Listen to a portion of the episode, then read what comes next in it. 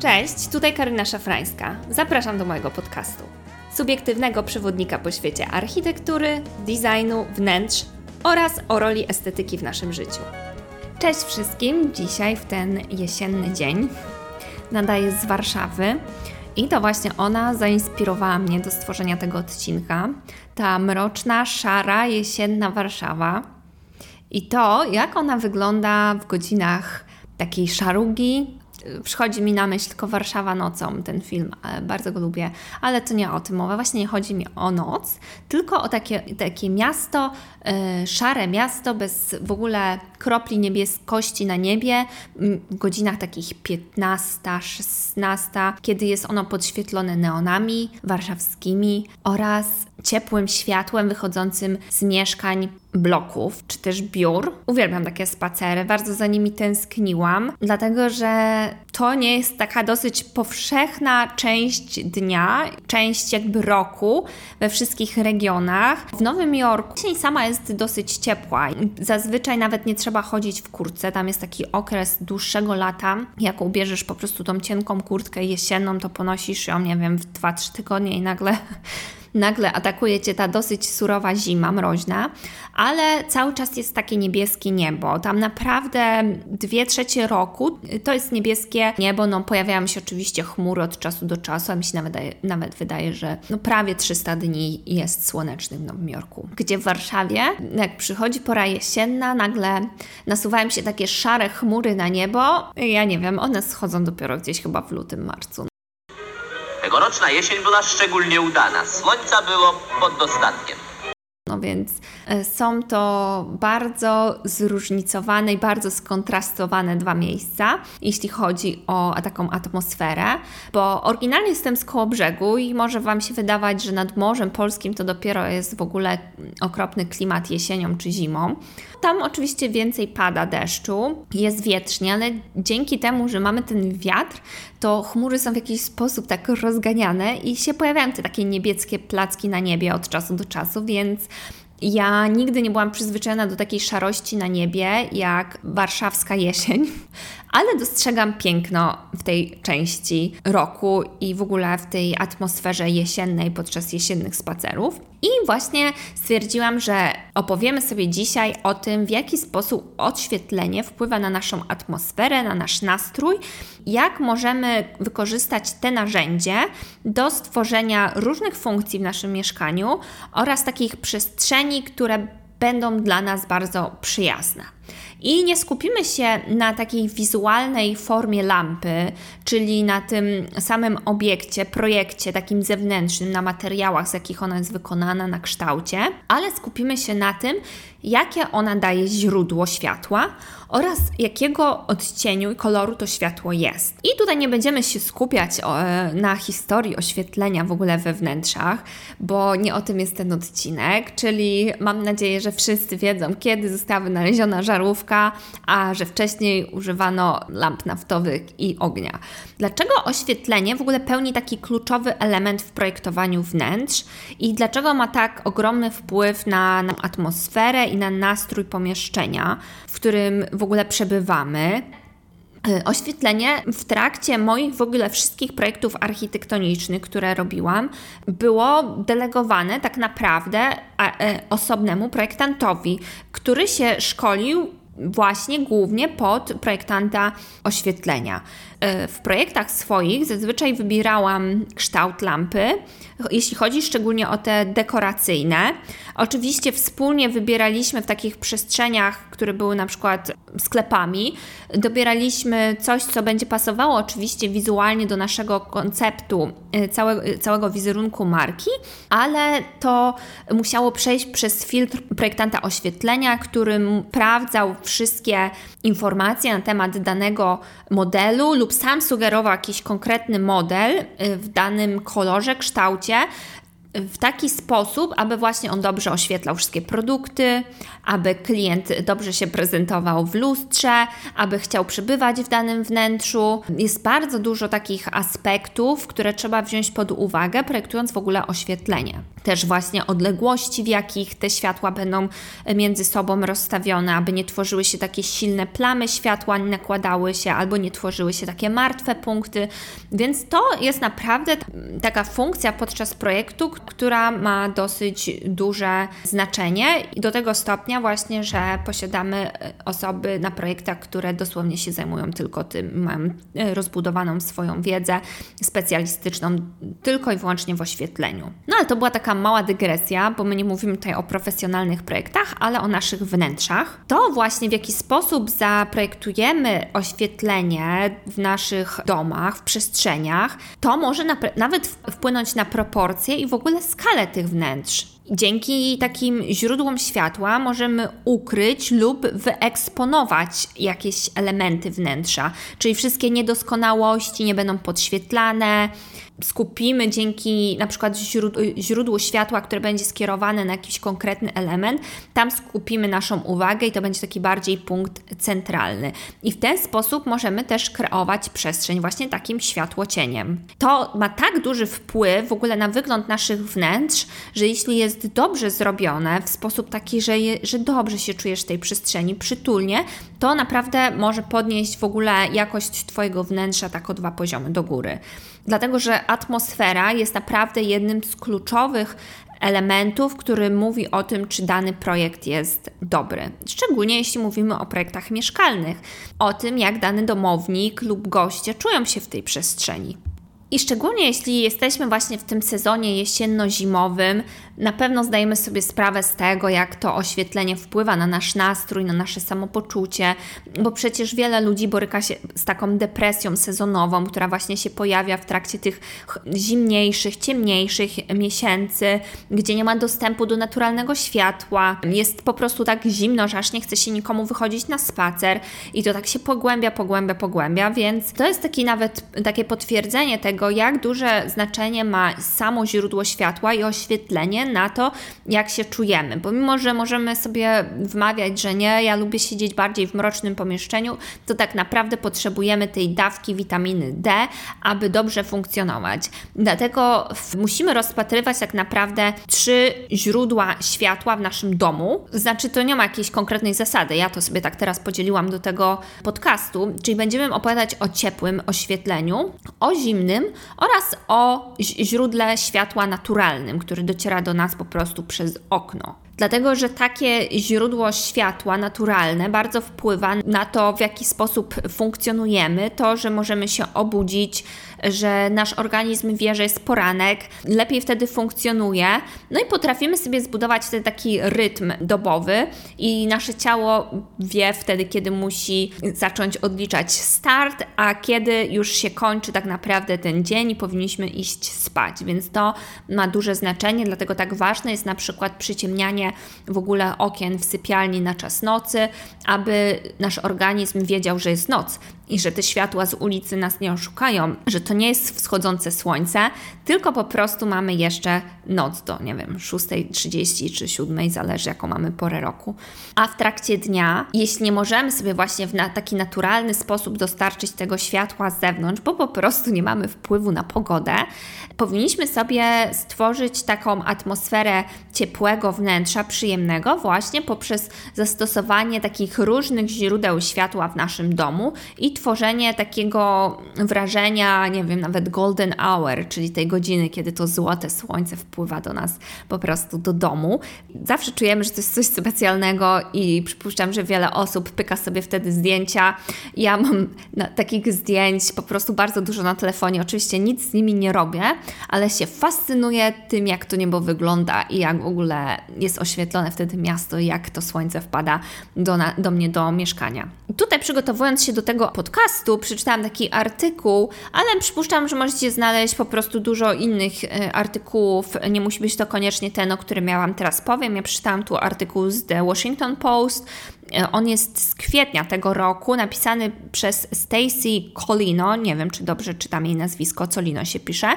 I właśnie on mówi o tym, jak oświetlenie w domu może wpływać na nasz nastrój. I mm, tam jest opisane to właśnie, jak ciepłe światło sprawia, że czujemy się bardziej zrelaksowani, to wpływa na naszą kreatywność, czujemy się bardziej tacy bezpieczni. Y, jest to taka przestrzeń przytulna, w której możemy się zrelaksować, tak e, złapać oddech, czuć, że to jest taka oaza. A z kolei takie zimne światło, ono działa na nas bardziej pobudzająco. Czujemy, że musimy zachować taką świadomość i nie potrafimy się zrelaksować przy tym świetle. I to jest właśnie dla mnie zastanawiające, że dużo osób jeszcze tego nie rozróżnia. Wydaje mi się, że jak byłam młodsza, to więcej osób miało takie naprawdę zimne światło w domach, ale z czasem ludzie zaczęli zauważać, nie wiem, może to chodziło też o dostępność w ogóle innych żarówek, może.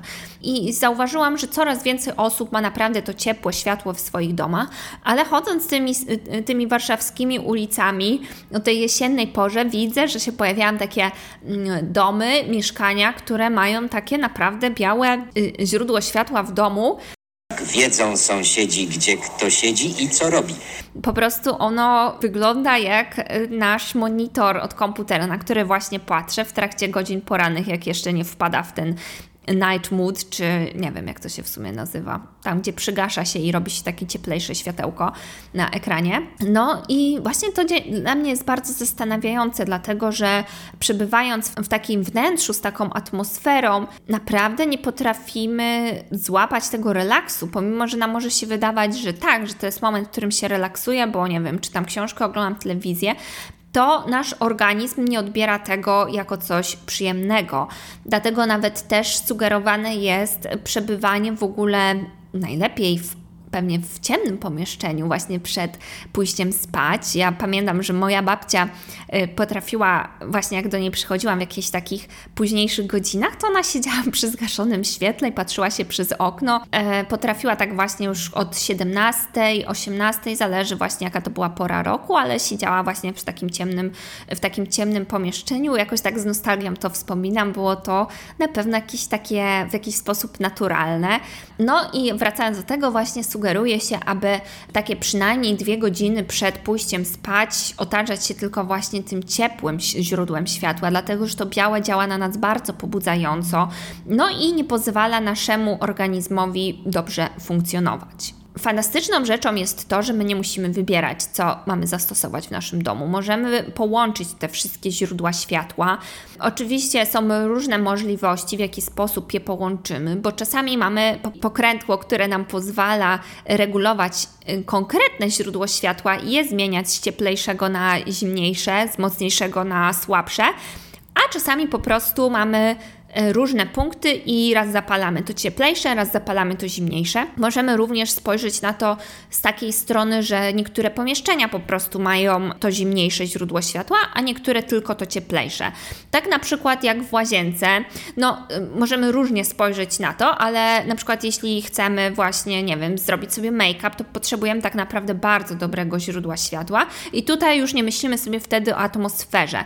Nie myślimy sobie o tym, że och, chciałabym się zrelaksować, no oczywiście wykonywanie make-upu dla niektórych osób może być jakąś formą relaksu, ale tu nie o to chodzi. Chodzi o to, żebyśmy się widzieli w taki sposób nieprzekłamany w lustrze, e, żeby to też nie było takie mocne światło, które po prostu nad wyraz podkreśla nasze pory, które tylko wtedy będziemy widzieć w tym lustrze, a tak naprawdę nikt naokoło tego nie widzi, tylko my przez to, że mamy źle dobrane światło, ani takie źródło światła, które sprawi, że nie będziemy widzieć wszystkiego na naszej twarzy.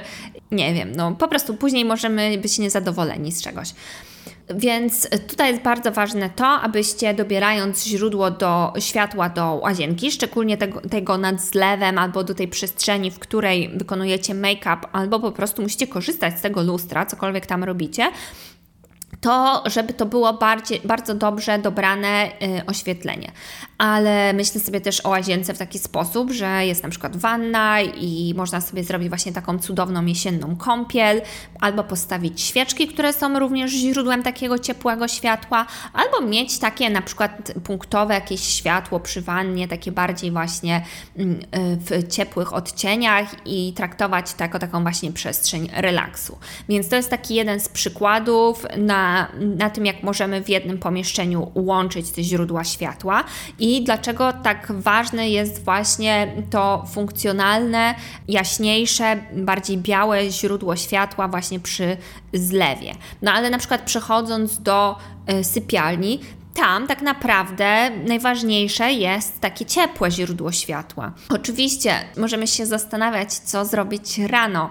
Czy powinniśmy się dobudzać taką właśnie białą formą światła i po prostu traktować to jako taki zastrzyk, że wake up, wake up, obudź się. Wydaje mi się, że to może być jakaś forma szoku, więc ja stawiam na to, żeby mieć w sypialni na pewno dużo takich punktów mniejszych, jak lampki nocne, I still have a couple hundred more bulbs to check.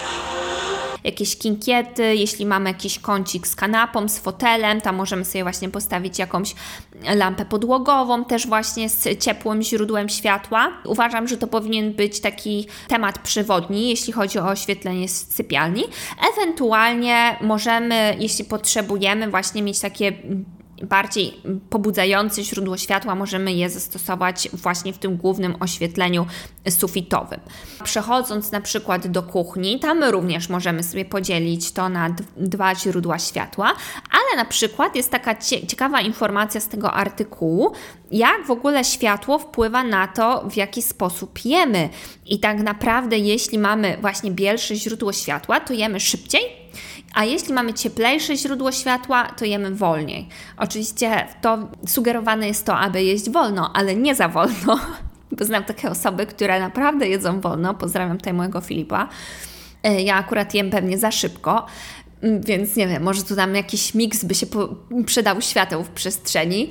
No, ale to właśnie na przykład są takie triki, które stosują też restauracje, więc jeśli wchodzicie do takiego bardziej szybszego punktu, nie wiem, z jakimś fast foodem albo takiego tylko na lunch, to przyuważcie, że tam jest właśnie bardziej takie białe źródło światła, abyście zjedli i wyszli, a właśnie wieczorne kolacje mają takie cieplejsze źródło światła, często nawet w taki sposób zrobione, że cała sala jest bardziej szara, a ty nawet nie możesz przeczytać menu. No dobra, ale na ten czas oświetlenia sobie tego menu możesz nawet sobie komórą to doświetlić, a później jest po prostu przyjemnie. Ja przynajmniej lubię siedzieć w takiej podczas kolacji w takiej właśnie przygaszonej atmosferze, albo ze świeczką, albo z taką lampką na stoliku, więc moim zdaniem na przykład super to robi Joel w Warszawie, akurat wczoraj byłam e, u nich na kolacji, fajnie na przykład też rozgrywa to lupo, oni mają tam takie swoje lampki na stoliczkach, które można sobie włączać, wyłączać, no ale jest na pewno dużo jeszcze innych takich fajnych miejsc, ja akurat mi te dwie wpadły teraz szybko do głowy,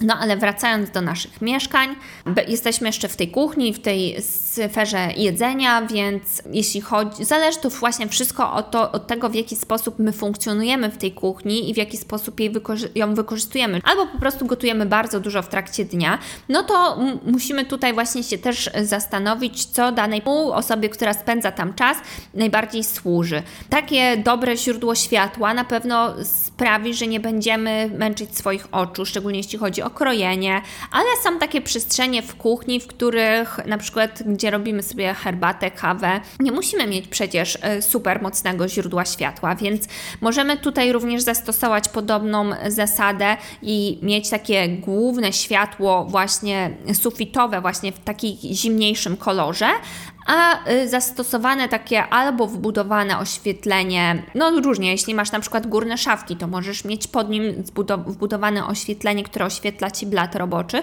albo mieć na przykład kinkiety, albo inną formę takiego właśnie luźnego oświetlenia, które ruchomego bardziej, które możesz przystawiać, ale traktować jako właśnie takie ciepłe, bardziej y, światło, które tworzy atmosferę. Ja na przykład lubię mieć właśnie w takich porach jesiennych e, właśnie taki jeden punkt światła, dosyć słaby, ale zawsze zapalony, w sensie jak wychodzę z kuchni i z niej nie korzystam, w danym momencie to i tak zostawiam to źródło światła włączone. Nie, nie atakujcie mnie teraz, bo to jest naprawdę bardzo mała żaróweczka, ona nic nie ciągnie, ale daje mi e, takie wrażenie właśnie ciepła i ja też bardzo często sobie robię herbatę. Właśnie teraz wezmę łyk herbaty. Więc ja po prostu tam i tak wchodzę co jakiś czas i czuję, że jest mi po prostu przyjemniej, jest mi cieplej.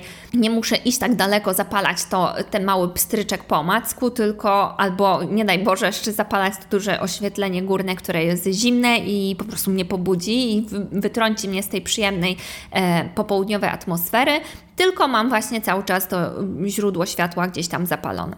No i możemy się przenieść na przykład teraz do salonu, a salon to jest takie, taka przestrzeń, w której tak naprawdę głównie powinniśmy odpoczywać, więc tutaj jest bardzo ważne to, aby głównym, głównymi takimi elementami oświetlenia było to oświetlenie ciepłe.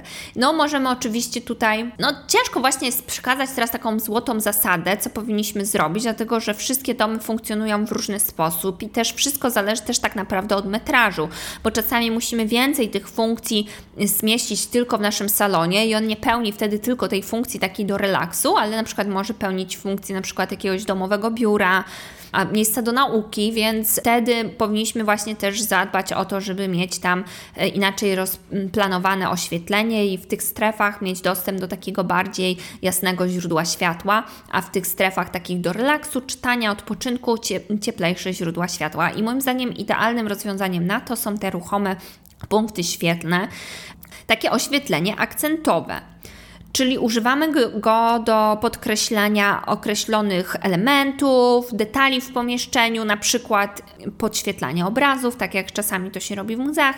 W domach również można to zastosować, jeśli mm, mamy na przykład półki z książkami, tam możemy podświetlić pewne elementy.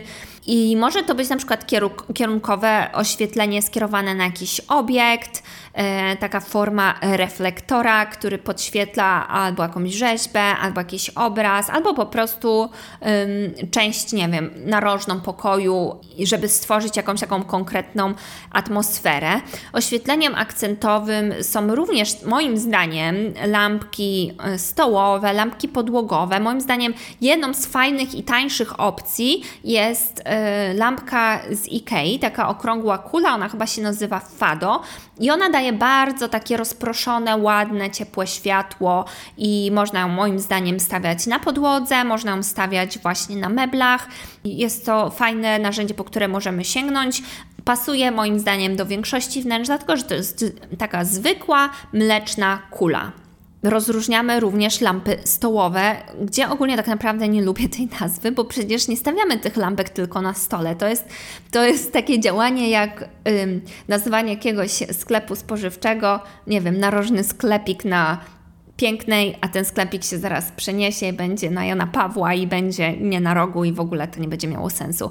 Więc ta lampka stołowa niestety tak się nazywa, ale to są takie punkty, które możemy stawiać na komodach, czyli nie na stołach, na biurkach, na regałach. To są po prostu takie lampki, które są mniejszych rozmiarów, mają niżej w ogóle to swoje źródło światła. Ono często nie musi być tak rozproszone, nawet że idzie do góry, tylko właśnie może być bardziej punktowo w dół, i dlatego powinniśmy je jakoś stawiać wyżej, dlatego żeby to źródło światła jakoś pełniło funkcję swoją, czyli żeby po prostu rozpraszało się na tej wysokości, na której potrzebujemy. I to jest tak głównie y, dzięki zastosowaniu, jak mamy klosze, dlatego że te klosze po prostu działają jak pewna blokada do góry albo w boki i sprawiają, że to światło rozprasza się tylko w dół. Dlatego, że takie punkty właśnie powinniśmy podnieść wyżej i, i to podchodzi nam właśnie pod ten zbiór lamp stołowych. Mamy kinkiety, które są montowane na stałe, dlatego to już trzeba rozplanować w taki bardziej świadomy sposób, e, ale możemy to może to stanowić takie źródło mm, oświetlenia akcentowego, takiego dekoracyjnego. Yy, mogą być to naprawdę bardzo małe punkty, a mogą być to takie smugi na przykład od góry do dołu, bo yy, taki kinkiet może mieć też właśnie jakoś w jakiś konkretny sposób ukierunkowane yy, źródło światła y, i może ono iść tylko do góry, tylko do dołu, może być bardziej y, poziome, może być bardziej pionowe, albo w ogóle tylko takie rozproszone. Y, więc takie formy oświetlenia, jak na przykład właśnie ta lampa stołowa, jak ten kinkiet, e, jak takie oświetlenie ambient, one mają różne formy i na przykład przez to, w jaki sposób dobierzemy swój klosz, kształt tego wszystkiego, formę w ogóle tej lampy, to wpłynie też na to, jakie właśnie źródło światła ten dany punkt będzie dawał, bo ono może być dalej rozproszone lub dalej właśnie bardziej takie liniowe, punktowe. Mamy również lampy podłogowe. Ja uwielbiam na przykład lampy podłogowe. Jedynym problemem jest to, że tam się ciągną często te kable, ale moim zdaniem coraz częściej projektanci oświetlenia zwracają na to uwagę i te kable naprawdę stanowią taką zintegrowaną część e, lampy. I nawet pomimo tego, że są widoczne gdzieś, to jakoś nie burzy specjalnie atmosfery, ale też właśnie moim zdaniem warto zadbać o to, żeby mieć jakoś więcej tych gniazdek w domu na ścianach żeby móc sobie swobodnie taką lampę przystawiać, bo ona nie musi stać w jednym konkretnym punkcie. My możemy, oczywiście jeśli ona nie jest super ciężka, przystawiać sobie ją w zależności od naszych potrzeb, tego w jaki sposób chcemy spędzać właśnie w danym pomieszczeniu czas, albo jaką mamy porę roku. Możemy przestawiać przecież to, to ruchome oświetlenie, tak samo jak te lampki stołowe, tak samo lampy podłogowe. Jeśli chcemy sięgnąć po właśnie ciepłe źródło światła, możemy poszukać na przykład elementów takich bardziej artystycznych, wprowadzić jakąś taką formę rzeźby, czyli to już będzie taki obiekt, który jest bardziej przemyślany, e, albo to może być właśnie lampa, tylko ona jest, ma taką rzeźbiarską formę, albo to może być jakaś rzeźba, która jest podświetlana. Więc wprowadzanie tych źródeł światła do domu mamy bardzo dużo możliwości na to. Może, możemy również, e, wiele osób lubi takie lampki choinkowe, albo na przykład na balkonie, albo na przykład to będzie mogło, może wyglądać spoko właśnie w pokoju jakiejś nastolatki. No i możemy sięgać na przykład po świece. Świece są również taką formą oświetlenia, która buduje taką atmosferę we wnętrzu, szczególnie jeśli chodzi o tą ciepłą, czyli to jest taki dosyć ruchomy punkt. Możemy sięgnąć po świece zapachowe, czyli działać na dwa zmysły już przy budowaniu tego, tej atmosfery, albo nawet trzy, jeśli to opakowanie zewnętrzne jest też piękne, to y, oddziałuje tak naprawdę na więcej już zmysłów. Taki jeden prosty przedmiot a możemy sięgnąć również po takie świece, które nie są zapachowe, a po prostu pełnią funkcję tylko takiego punktu świetlnego, dekoracyjnego. Y, tutaj możecie wrócić do mojego poprzedniego odcinka podcastu i tam właśnie też wspominam o atmosferze i troszkę opowiadam o świecach. Możliwe, że przygotuję taki większy odcinek poświęcony tylko takim mniejszym elementom, y, na przykład jak kadzidełka, więc coś, co działa na nasze zmysły różnowymiarowo i zapachowo we wnętrzu. Tutaj jeszcze przychodzi mi na myśl taka super lampka, którą mają nasi znajomi. Ja chyba wspomniałam coś w jednym z pierwszych odcinków, że właśnie jest to taka lampa, która jest na baterię i często y, rozkładamy sobie ją na stole i ona ma chyba zaprogramowane, że ona świeci po prostu przez 4 godziny. Ona jest chyba ładowana na USB i po prostu się wyłącza. Właśnie ja to traktuję jako taką for formę klepsydry i wtedy na przykład sobie mówię, o fajnie się siedziało, ale trzeba iść do domu. Więc y, możecie również sięgać po takie źródła światła. Zadbajcie również o to, żeby w miarę możliwości to światło naturalne dostawało się do, do Waszego wnętrza. Jeśli w ogóle jesienią możemy mówić o czymś takim, ale po prostu starajmy się mieć odsłonięte okna i starajmy się wpuszczać te promienie słoneczne do naszych przestrzeni. Mam nadzieję, że to jakoś pomoże kilku osobom, chociaż po prostu wymienić żarówkę y, w danej lampie, którą mają w domu, w danym punkcie świetnym, lub zaopatrzyć się w jakąś dodatkową lampkę. Możecie po prostu poszukać czegoś na OLX-ie, na jakichś sklepach, sklepach vintage. To nie chodzi mi tutaj już o to, żeby to było po prostu samo wizerunkowo ładne, ale żeby to po prostu wpływało pozytywnie na, waszą, e, na Wasz nastrój, na Wasz humor, e, żebyście mogli w taki łatwy sposób zbudować sobie fajną atmosferę, przyjemną we wnętrzu i żebyście czuli się dobrze. Więc wymieniajcie żarówki na ciepłe. Mam nadzieję, że będziecie teraz na to zwracać uwagę i może przy następnym spacerze miastem nocą, jakiekolwiek to miasto nie będzie, zwróćcie uwagę na to, ile osób ma ciepłe źródło światła w domu, a ile osób ma zimne i wtedy zauważycie, że faktycznie e, pojawiają się takie błędy, zauważycie taki zgrzyt, że jednak coś tutaj nam nie pasuje. Dobra, do usłyszenia za tydzień albo dwa.